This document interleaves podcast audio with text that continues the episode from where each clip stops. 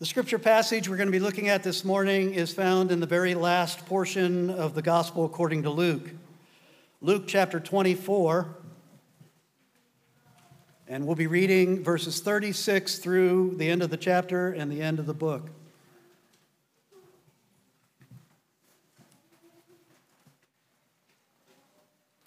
Luke 24, beginning in verse 36. Please give your full attention. This is God's inerrant word.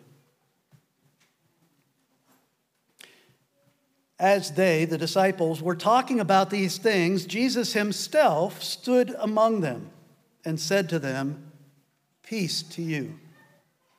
But they were startled and frightened and thought they saw a spirit. And they said to him, why are, he said to them, Why are you troubled and why do doubts arise in your hearts? See my hands and my feet, that is I myself. Touch me and see. For a spirit does not have flesh and bones, as you see that I have. And when he had said this, he showed them his hands and his feet. And while they were still dis- while they still disbelieved for joy and were marveling, he said to them, Have you anything here to eat? They gave him a piece of broiled fish, and he took it and ate it before them. Then he said to them, These are my words that I spoke to you while I was still with you that everything written about me in the law of Moses and the prophets and the Psalms must be fulfilled.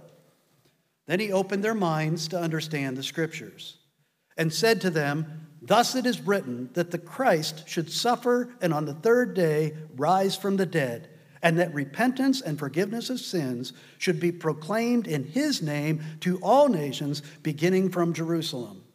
You are witnesses of these things. And behold, I am sending the promise of my Father upon you. But stay in the city until you are clothed with power from on high. Then he led them out as far as Bethany, and lifting up his hands, he blessed them. While he blessed them, he parted from them and was carried up into heaven. And they worshiped him and returned to Jerusalem with great joy, and were continually in the temple blessing God. Back in the late 1960s, there was a song that was a big hit on the radio and also was adopted as kind of an anthem for the love child hippie movement of the late 60s. The song was called Aquarius, and it came from the musical Hair.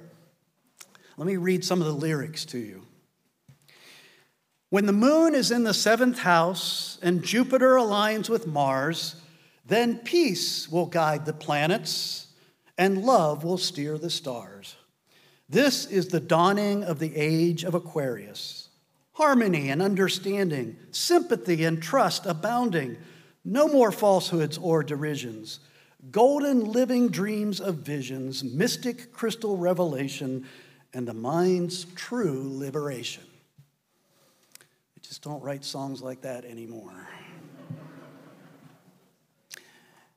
Sappy, silly, but very much reflective of the mindset, the philosophy of many, especially among younger adults in that day. Many of them believed genuinely that a new age was dawning at that time, the next stage of human evolution, a time of spiritual enlightenment and peace and love that would begin to permeate all aspects of society. Now, in hindsight, many years later, we look back and say, well, how's that working for you? Well, Timothy Leary was a psychiatrist, became famous as a speaker, and actually kind of a prophet of the movement. He advocated for using the principles of Eastern religions and psychedelic drugs like LSD in order to achieve this higher existence, this higher level of understanding and spirituality. What's kind of humorous is that even the astrologers debunked this silly song, uh, the Aquarius song. They said that Jupiter aligns with Mars several times a year, and the moon is in the seventh house for two hours, two hours every day. So the song was uh, based on a false assumption about even astrology.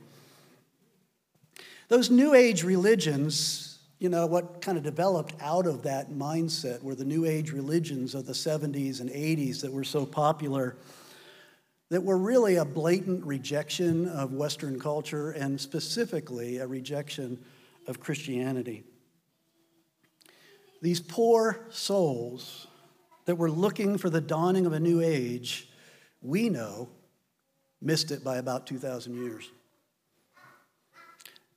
The event that signals the dawning of a truly new age is what's recorded for us here at the end of Luke's gospel. The Bible speaks of this new age not as some great political movement, some great social movement. The Bible describes it as something you can't even see with your physical eyes in a, in a real sense. The Bible actually describes it as a hidden reality. Jesus, in his teaching, compared it to the way yeast spreads through a lump of dough. You see the effect of it, but you can't actually see the kingdom. You can't see the new age that's dawned with the crucifixion, resurrection, and ascension of the Lord Jesus Christ. It's something that begins within those who trust in Christ, those who belong to Christ, those who have been born again. We began this series of sermons, the pastors, all the pastors and I began this series of sermons through the Gospel of Luke on December 1st, 2019. We've taken a few breaks here and there, but overall, we have been walking with Jesus for two and a half years through the gospel according to Luke. That's almost as long as his earthly apostles walked with him. But we've learned so much about Jesus, but we don't fully understand who Jesus was, and we certainly don't fully understand the meaning of his life his death and his resurrection until we understand what happens here at the end of the Gospel of Luke. Humanity is truly on the brink of a new age, a new power, a transformation of a fallen earth. This is the new age that the Bible calls the new covenant. This last section seems at first, as you look at the portion that we read, if you read it quickly, it may read like it's all happened in one day. It starts on the day that Jesus is resurrected, and that's the first section from verses 36 to 43, and describes things that clearly happened on the day, the evening of the Sunday, the first day of the week that Jesus was raised from the dead. But then verses 44 through 49 probably summarizes some of the key teachings of Jesus during the time between his resurrection and his ascension to heaven. And then, of course, verses 50 to 53 relay to us the account of him being ascended, being raised up into heaven bodily. We know from Acts chapter 1, which again was also written by Luke, the same author. In Acts 1, he says that Jesus presented himself alive to his disciples after his suffering by many proofs, appearing to them during 40 days and speaking about the kingdom of God, the era of the new covenant, the dawning of the new age that has been established through his death, resurrection, and ascension to heaven. Well, in, as we look at verse 36, what we see there is a gathering of those, the remnant, the, the, the, the, the, small beginnings of the early church. You have there the 11 disciples. Of course, Judas has been gone apostate by this point, has committed suicide probably by this point. But you have the other 11 apostles. Probably 10 were actually here in this setting because Later in John's gospel, it says that Thomas wasn't there at the time. So you have the 10 apostles. You've got the two disciples that we looked at last week, the two disciples that weren't apostles, but they were followers of Christ, that Jesus, the risen Christ, met on the road to Emmaus and walked with them and taught them. And then it says they were there sharing their story. And then, of course, you have the women there. The women who were at the, the tomb, they found it empty. They saw the angels and Mary Magdalene, who actually saw the risen Jesus. Matter of fact, that's what they're talking about. They're, they're, they're, they're extremely excited, but also extremely confused, trying to make sense of this. They're in process. They don't understand fully the implications of these stories uh, that are being told about having seen, literally seen, a risen Lord Jesus Christ. Even Peter has, has given a report of seeing the risen Christ. And so this is the setting. And what John tells us in his gospel is that the room that they were in, in some room in the middle of Jerusalem somewhere, this room, the doors were locked. And John tells us that the doors were locked because of the fear of the Jews. Jesus had just been crucified, condemned and crucified. They were his followers. They genuinely feared for at least the possibility of imprisonment, if not feared for their lives. And so they're in a locked room trying to make sense of what they're hearing. And suddenly, the Lord Jesus Christ is standing right there in the midst of them. He says to them simply, Peace to you. Now, what he says, when he says peace to you, that is the normal greeting that a Jew would say in that day, that a normal Jew would say to another Jew if you met them on the street peace to you. If you walked into their house, you'd say peace to you. It's the word shalom in Hebrew. And so, what Jesus is doing, he's giving the normal Jewish greeting. It still is the normal Jewish greeting, by the way, but he fills it with powerful, profound new meaning. He is not just giving a casual greeting here, he is making a proclamation Peace to you. I am risen. Peace to you. I don't know if you've ever heard or done any kind of word study on the word shalom, the Hebrew word, the Old Testament word for peace, but it does not mean an absence of conflict. It doesn't mean an absence of war. The word shalom, the word peace in English, is a vastly inadequate English word to translate it because it is a huge, weighty word. It has tons of meaning packed into it. Some English words we might use would be words like, yes, peace, but also harmony, wholeness, well being, perfection, prosperity, to wish somebody peace, to wish somebody shalom, would mean to wish them basically the conditions of the Garden of Eden. Being at peace with God and all of the tremendous universal blessings that come from being at peace with God. That's what you're wishing for the person. In other words, in the language of the 1960s, you're wishing them this new age, this new reality of perfection. And so Jesus is proclaiming to them, Because I have suffered for you, because I have died for you, because I am raised the de- from the dead for you, I give you peace. That's what he offers. No, really, I mean it. Peace to you is what he's saying. He's wishing them the blessings of the kingdom of God. When he started his ministry three years earlier, he and John the Baptist came announcing that the kingdom of God is in your midst, that the kingdom of God was at hand, that it was about to be established. Again, the new age of the new covenant. So the old is gone, the new has come. Jesus is announcing that the new era has been inaugurated. What does it look like? Well, the first thing we notice from this interaction is that he has begun a new creation. In verse 37, it says that they were startled. They were startled and frightened and thought that they saw a spirit. I mean, that's their first knee jerk reaction. Oh, he's a ghost. Or maybe they thought he was a vision, you know, and they're struggling to process what they've been told and now what their eyes are seeing, is it real? He, and the fact you can understand why they're startled, even though they're trying to believe that he's risen from the dead, he's standing there, you know, just suddenly. Somehow, he was not hindered by the locked doors, and he appeared in their midst.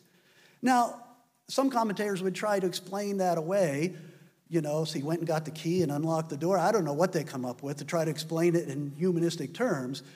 But we just saw last week when we were looking at the, the interactions he had with Cleopas and his friend, the two disciples on the road to Emmaus, It says when he sat down and he broke the bread at their meal, they recognized him, and then what happened? He vanished from their sight. He can vanish at will, and he can appear at will. Now, I don't know about you, but spending two and a half years with the Gospel of Luke, I've gotten kind of frustrated with Luke not giving us any of the details about the things we're really curious about. How did he do that? What does that mean? What are the implications that he could disappear and appear at will in his resurrection body? Nobody knows. I don't know, and you're not going to find anybody who knows.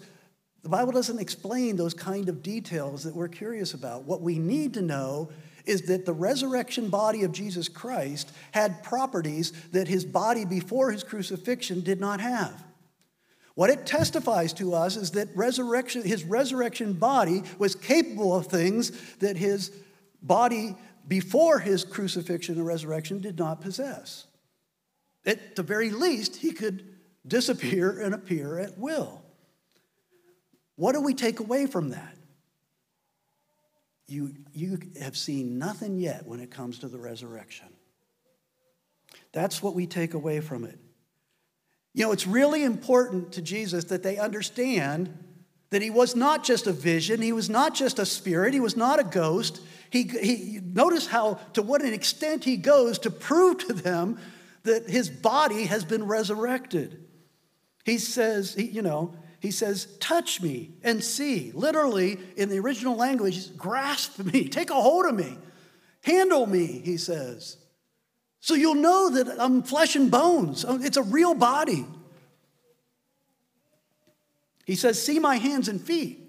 Why does he say that? John, John's gospel says, He says, Look at my side as well. What's he pointing to? He's pointing to the wounds from his crucifixion. Now, again, Luke, come on, we're curious. Why in the world would his resurrection body still have wounds? I don't know. But I suspect it's so that they could be absolutely sure that this is the body that was crucified on the cross. It, it those wounds are left on his body as a testimony to his disciples that that's the same Lord that they, they worked with, they labored under, they listened to for three years. It's the same body that was crucified on the cross. Even though his body was glorified, and had properties and capabilities that it hadn't had before, it still bore the marks of his suffering for our sins. So in verse 41, you see there the inner turmoil of the disciples in that room. They're struggling to process this. It, the words that, that Luke uses are these they still disbelieved for joy. What a strange combination of words. They disbelieved for joy. What I think that means is they're, they're standing there saying, This is too good to be true. I can't believe this. Their faith was very much in process, still trying to wrestle with all the implications of what they were seeing based on what they had already heard was true. And so, what does Jesus do? He asks them, What's for dinner? And they give him some broiled fish, and he eats a meal in front of them.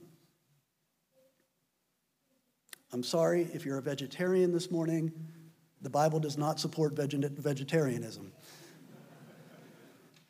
if, if fish is good enough for the resurrected Lord, it's good enough for me. I don't like fish. I don't eat fish. I think maybe what this passage says to me is Maybe in the new heavens and new earth, I will like fish. Maybe that's, maybe that's my hope.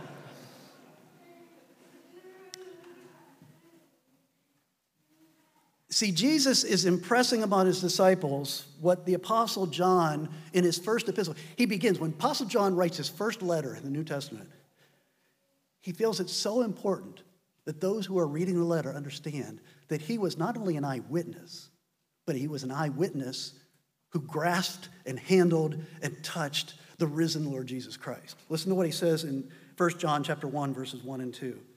That which was from the beginning, which we have heard, which we have seen with our eyes, which we have looked upon and have touched with our hands concerning the word of life. Jesus Christ is risen from the dead body and soul.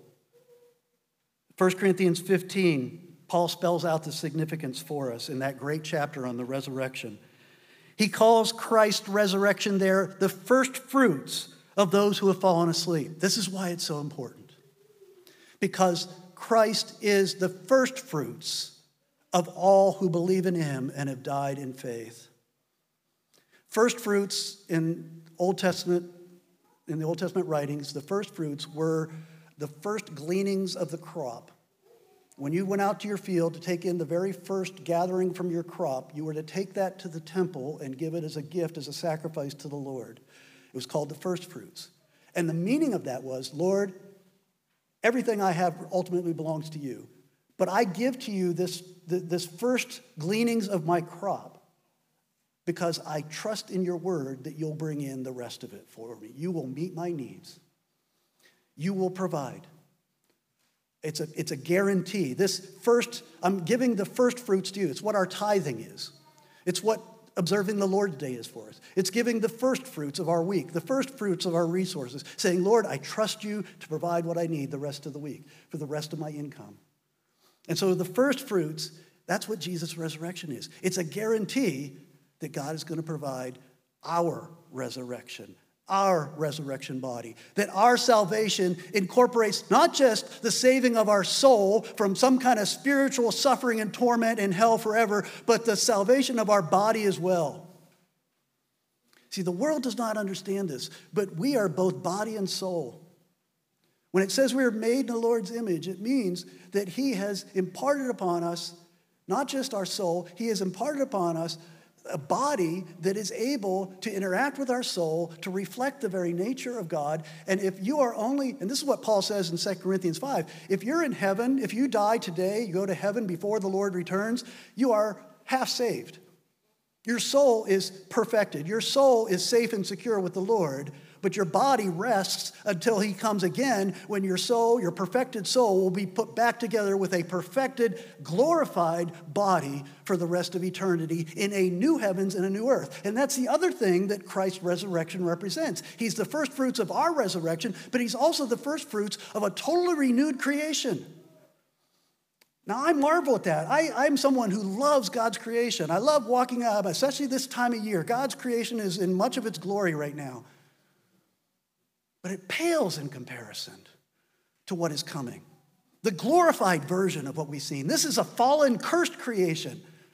Christ's resurrection guarantees that when he comes again, you and I will be made perfect in body and soul, but all of creation will be made what it was originally intended to be and beyond. Jesus' resurrection is the guarantee of our resurrection. That's what Paul says in Philippians chapter 3, verses 20 and 21. He says, Our citizenship is in heaven, and from it we await a Savior, the Lord Jesus Christ, who will transform our lowly body to be like his glorious body by the power that enables him to even to subject all things to himself. That's our hope. Paul says that our, in, in 1 Corinthians 15, going, again, going back to that great chapter, you want to study the resurrection, go to 1 Corinthians 15. And in that chapter, he compares our current bodies, these fallen, weak, sin ravaged, uh, disease ravaged bodies we live in now, that these are like seeds compared to what our future resurrection bodies are going to be like. This is what he says in 1 Corinthians uh, 15, beginning in verse 42. So it is with the resurrection of the dead. What is sown is perishable, what is raised is imperishable. What is sown, it is sown in dishonor, it is raised in glory. It is sown in weakness, it is raised in power. It is sown a natural body, it is raised a spiritual body. I don't know what a spiritual body is. All I know, based on what Paul teaches, is it's a glorified version of this physical body and it's capable of things. It's like his glorious body.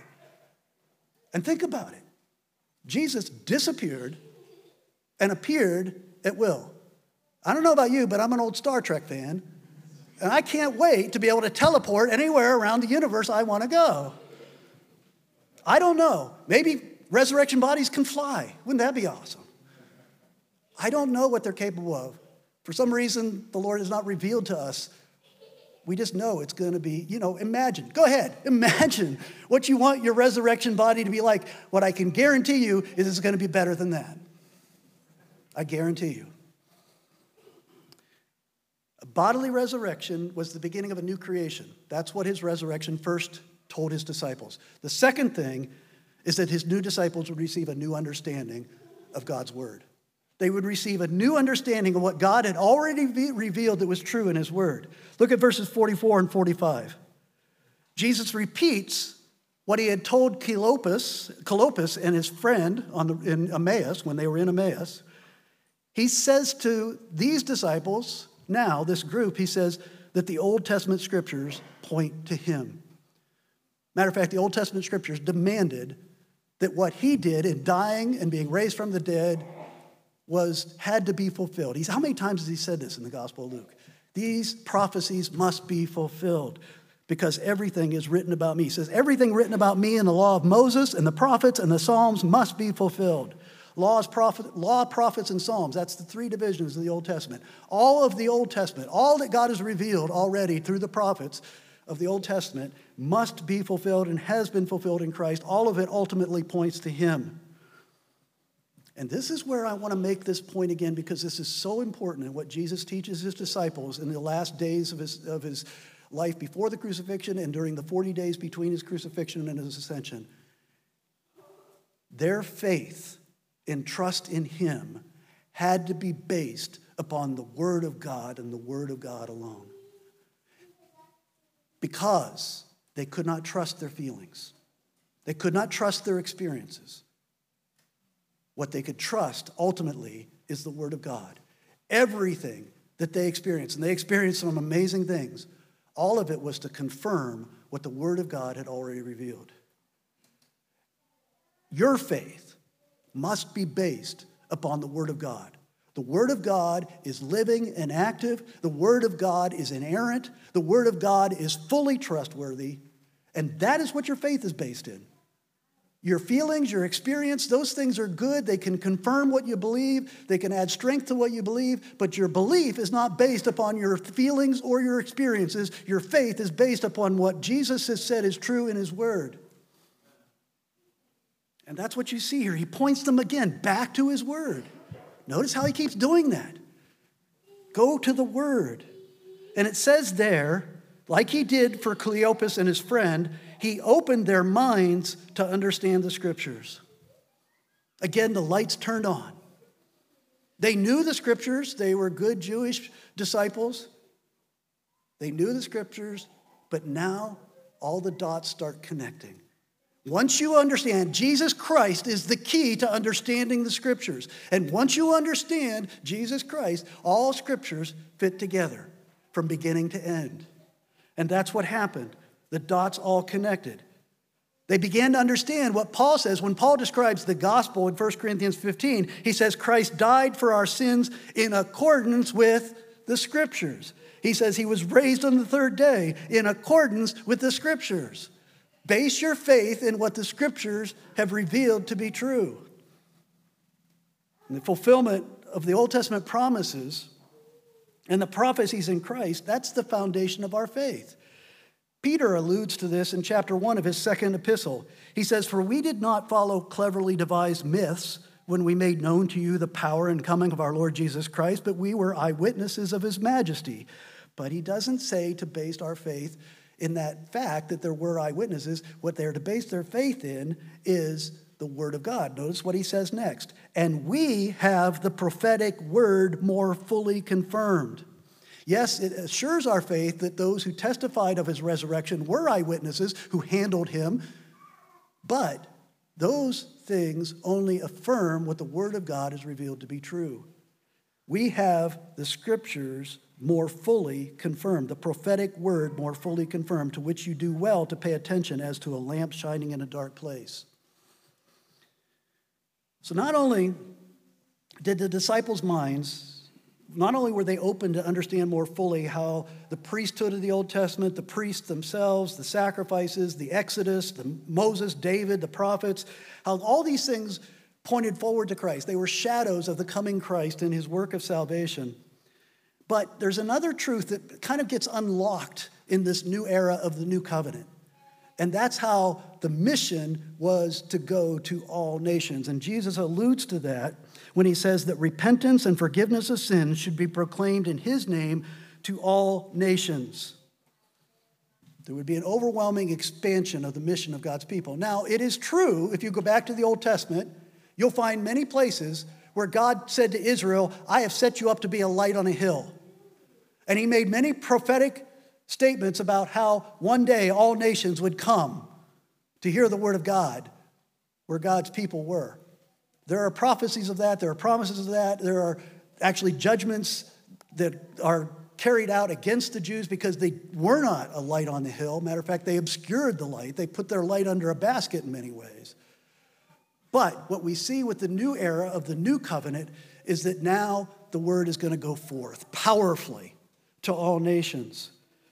That offer of shalom that we talked about, that peace with God and all that flows from it, it's going to be offered to all types of people every tribe, every language, every people, every nation. The New Testament was going to be written from this point forward for, until the, the time of the apostles was finished. The New Testament would be written to give a much deeper, more profound understanding of who Christ is and what his saving work was all about. Because of the New Testament, we have a much deeper, much more profound understanding of our hope, of justification by faith, of sanctification, of the church, of the atonement. These are things we understand better because of the revelation that came through the apostles in the New Testament. But one of the things that was what Paul calls a mystery under the Old Covenant that is now fully revealed is that this is no longer going to be a Jewish nation proclaiming from a distance the light of the truth of the gospel. This is going to be a gospel that is sent into every tribe, nation, and permeate every people group in the world. It, Daniel chapter 7, that, there, the Old Testament doesn't give a lot of prophecy about the ascension of Christ, but there's one clear place that talks about the ascension of Christ. And I love the fact that in that prophecy of Christ's ascension, which was given through the prophet Daniel in chapter 7, that it actually alludes to the fact that his ascension would signal the extent of his dominion to all nations. Listen to what it says in Daniel 7, verse 13. And I saw in the night visions, and behold, with the clouds of heaven there came one like a son of man, and he came to the Ancient of Days. Now, people sometimes misunderstand that this is talking about the second coming of Christ. No, it's not talking about the second coming of Christ. Notice that the one like a son of man, the Messiah, is not coming through the clouds to earth, he's coming through the clouds to the Ancient of Days. He's coming to heaven, he's coming to the throne of the Father. And notice what it says He came to the ancient days and was presented before him, and to him was given dominion and glory and a kingdom that all peoples, nations, and languages should serve him. His dominion is an everlasting dominion which shall not pass away, and his kingdom is one that shall not be destroyed. That kingdom was inaugurated and established when Christ ascended to his throne in heaven. And that kingdom, the kingdom of God, this new era, this powerful kingdom, this hidden but powerful kingdom, has been here since Christ ascended to his throne in heaven. And it is extending. And man, what amazing thing. If you've ever studied the history of missions, if you want some affirmation and encouragement to your faith, study the history of missions. How God took this cowardly, scared, trembling group of disbelieving but joyful disciples in a locked upper room and within a generation spread it to the entire Roman Empire. And over the last 2,000 years, it has reached every corner of the earth. That's the new era. That's the kingdom of God. How? How was this tiny group going to accomplish this? Well, this is the third new thing that we see in this passage and that's the new power. The new power promised by Christ for his church. In verses 48 and 49, notice how their mission doesn't begin immediately. The first thing they're told to do is wait. You are my witnesses of, these things, and behold, I am sending the promise of my Father upon you. But stay in the city until you are clothed with power from on high. As Luke recorded this same teaching in Acts chapter 1, he says, You will be baptized with the Holy Spirit. You're going to receive the Holy Spirit. This is what Jesus had promised to them in the upper room at the time of the Last Supper before he went to the cross. He said, I will ask the Father, in John 14, I will ask the Father, and he will give you another helper to be with you forever, even the Spirit of truth. He dwells with you and will be in you. But I want to make sure you don't miss the fact that he made them wait. And I think there could be a lot of purposes for that. But one, I think, the main purposes is, is that that's how we ought to approach ministry in general. Wait for the Spirit. Don't rush ahead in the flesh, realizing that anything you do to spread this message of repentance and forgiveness in the name of Jesus Christ cannot be effective unless the Holy Spirit is working ahead of you, around you, behind you, empowering you to do it. And so many things that we do in ministry are done in the strength of the flesh. And then we wonder why we get weak and weary and fail. Wait for the Spirit, he says. And then on the day of Pentecost, several days later, the Holy Spirit descended upon the beginnings of the early church, and the Great Commission takes off. The kingdom of God has been established from the day of the resurrection and the day of Pentecost on. We are in a new era. We are in the kingdom of God. It is hidden like yeast in the dough, but it is spreading aggressively to every part of the dough.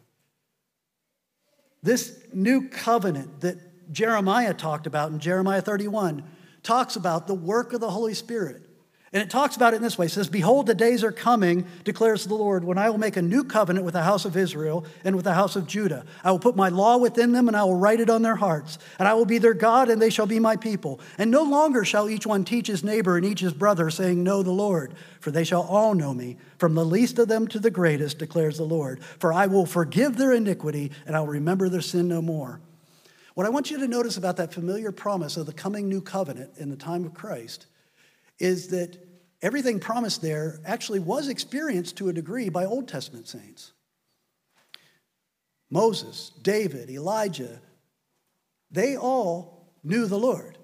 They all were born again. They were regenerated by the power of the Holy Spirit so that they could believe, so that they could follow the Lord, so that they could do the will of the Lord. They had the work of the Spirit in their lives, but what the new covenant is, and what that promise is, is that there's going to be a greater indwelling in the new covenant era. There's going to be a more comprehensive experience of the power of the Holy Spirit. And that's why the work of the church has been so effective for 2,000 years, is the Holy Spirit has spread this gospel profoundly to every corner of the earth. And we have the privilege, with the revelation of God's word being complete and the greater indwelling of the Holy Spirit, to serve Christ and glorify Him in our lives. Our next sermon series is going to be called The Covenant of Grace, and we're going to be looking at the scriptures that unveil the, the progressive, slow unveiling of the covenant of grace through the different covenants in Scripture. And we're going to see how those covenants all tie Scripture together because those, the covenant leading up to the new covenant means that all Scripture leads up to Christ and his fulfillment of the new covenant promises. We can tell as we look at the end of the Gospel of Luke you know, when you're watching a movie, you can tell if that movie's setting up a sequel. If you're watching a Marvel movie, you know it's setting up a sequel. but you can always tell if the movie is leaving some loose ends, you know, some untied up storylines, you know that it's setting things up for a sequel. And that's exactly what we have here at the end of Luke. There's a lot of loose ends here, a lot of intriguing things revealed. But he wants you to go to volume two, the sequel, the book of Acts. That's what Luke also wrote the book of Acts, and that's where you get the rest of the story of this new era, this kingdom of God in being uh, infiltrating the entire Roman Empire and beyond as the Holy Spirit comes upon the church.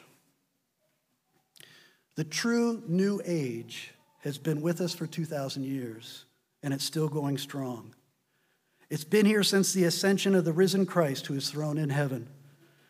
This new age of the kingdom of God, of the new covenant, isn't a religion, it's not a philosophy, it's not a social movement, and it's not a political movement. It's a divine power. It's a divine power that changes sinners, dead sinners like you and me, into living, breathing, loving disciples and citizens of the kingdom of God. In Luke chapter 17, Jesus said, The kingdom of God is not coming in ways that can be observed, nor will they say, Look, here it is, or there, for behold, the kingdom of God is in the midst of you. Jesus said, I am the light of the world. But then when he ascended to his throne in heaven, he said to the church, You are the light of the world. Because you have my spirit within you, you have my truth in your hands.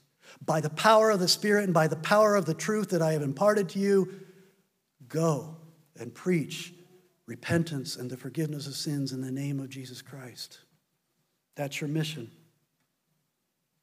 You are inadequate for it, but the Spirit and the Word are able. Our study of the gospel according to Luke began with the announcement of the angels when Jesus was born. Do you remember what they said? Glory to God in the highest, and on earth, peace, shalom, among those with whom he is pleased. Our study this morning ends with the risen Christ appearing to his disciples and saying, Peace to you, shalom to you, harmony, wholeness, perfection, prosperity, well being for all eternity, peace with God and all that it entails. As he said to his disciples, My peace I give to you, not as the world gives, do I give to you. We are ambassadors of the kingdom of God, of this new era of peace. Let me conclude by reading to you a passage that's familiar to you, but when you think of it in light of everything we've talked about from the end of the Gospel of Luke, hear what Paul says to the church in 2 Corinthians chapter 5 beginning in verse 16 and I'll close with this. From now on therefore we regard no one according to the flesh. Even though we once regarded Christ according to the flesh, we regard him thus no longer. Therefore if anyone is in Christ he is a new creation. The old has passed away behold the new has come. All this is from God who through Christ reconciled us to himself reconciled us to himself and gave us the ministry of reconciliation. That is, in Christ, God was reconciling the world to himself, not counting their trespasses against him, and entrusting to us the message of reconciliation. Therefore, we are ambassadors for Christ, God making his appeal through us. We implore you on behalf of Christ be reconciled to God. Peace to you. Let's pray. Father, so much hope in that passage, and yet so much of a mandate and a mission to be placed upon. Father, we ask for your forgiveness for the ways in which we have failed in the past. We ask for you to renew us by your grace and to equip us and empower us to be more faithful in the future.